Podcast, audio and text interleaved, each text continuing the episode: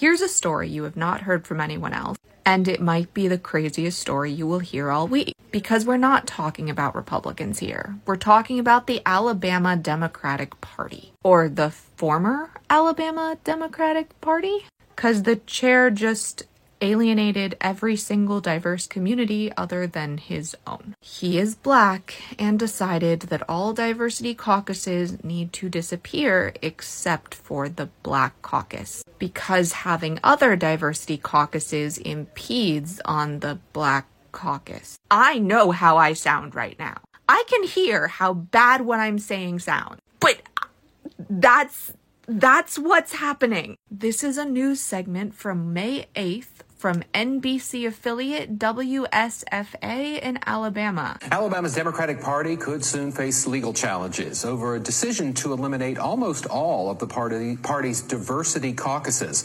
The decision also downgraded some caucuses into less powerful committees. Now some say these changes are si- silencing some minority groups. WSFA 12 News political reporter Aaron Davis is live. Aaron, you spoke with party leadership. What was their reason for these changes?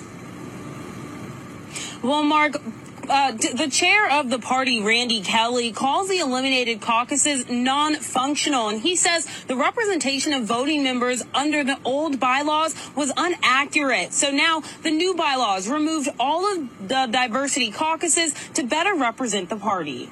Caucuses were set up as an attempt to diminish uh, the representation of blacks. Under the new bylaws for the Alabama Democratic Party, the party replaced diversity caucuses with a prevailing racial minority caucus, while other ethnic and status minorities are represented in committees. Caucuses are subordinate groups within the Democratic Party. A committee is limited and it's limit in power what it can and cannot do according at the pleasure of the chair.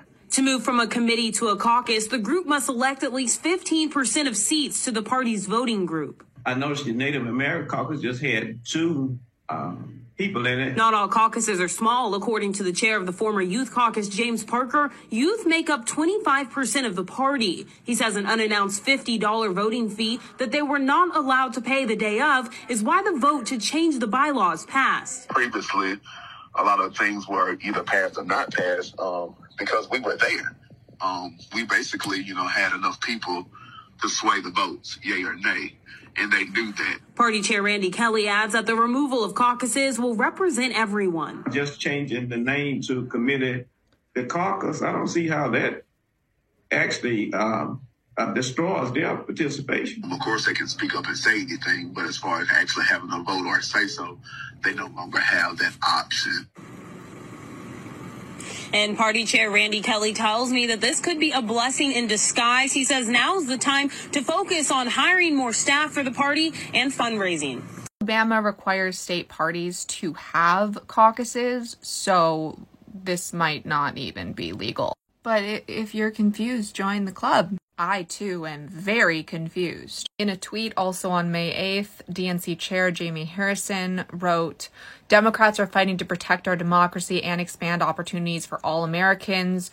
To do so, we must lead by example. Allegations surrounding Alabama's state party meeting are troubling. I'm grateful to those who raised concerns, and we're looking closely into the situation. There have been no real updates since the 8th. Obviously, I will keep you updated as we know more on this absolutely outrageous story. It does say one thing, though primaries matter. When people talk about Democrats being conservative, make sure you vote for progressives in the primary. Because, yes, for the most part, we do have to vote blue in the general, but we can make the Democrat closer to someone we like in the primary. I'll keep you posted.